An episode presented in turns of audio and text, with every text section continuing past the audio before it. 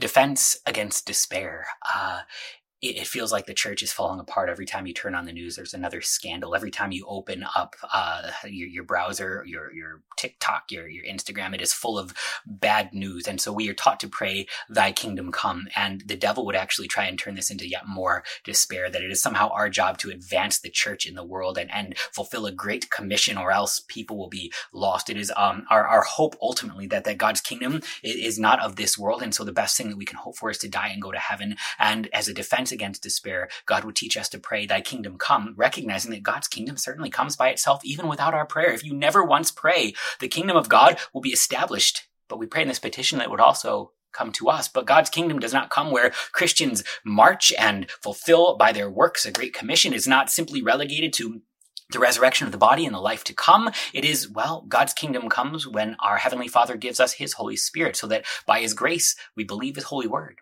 and lead godly lives here in time and there in eternity. So let's start here. Are you baptized?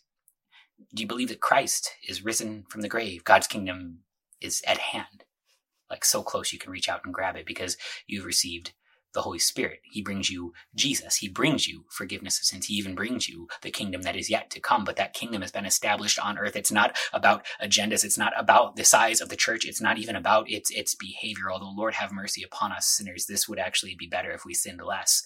It is established on God sending forth his Holy Spirit to the people who don't deserve it, who do not fulfill his will or his word, who do not lead godly lives. So he sends forth the Holy Spirit, who is God, and makes them godly, not by being more like God, but by receiving God. You receive the Holy Spirit. You receive the forgiveness of sins. You receive the kingdom of God. You are made a citizen of the kingdom that has yet been established on earth today and cannot be taken away. So when everything feels like it's fallen apart and organized organized religion feels like a, a sham, you get to recognize is God's word being taught in its truth and purity?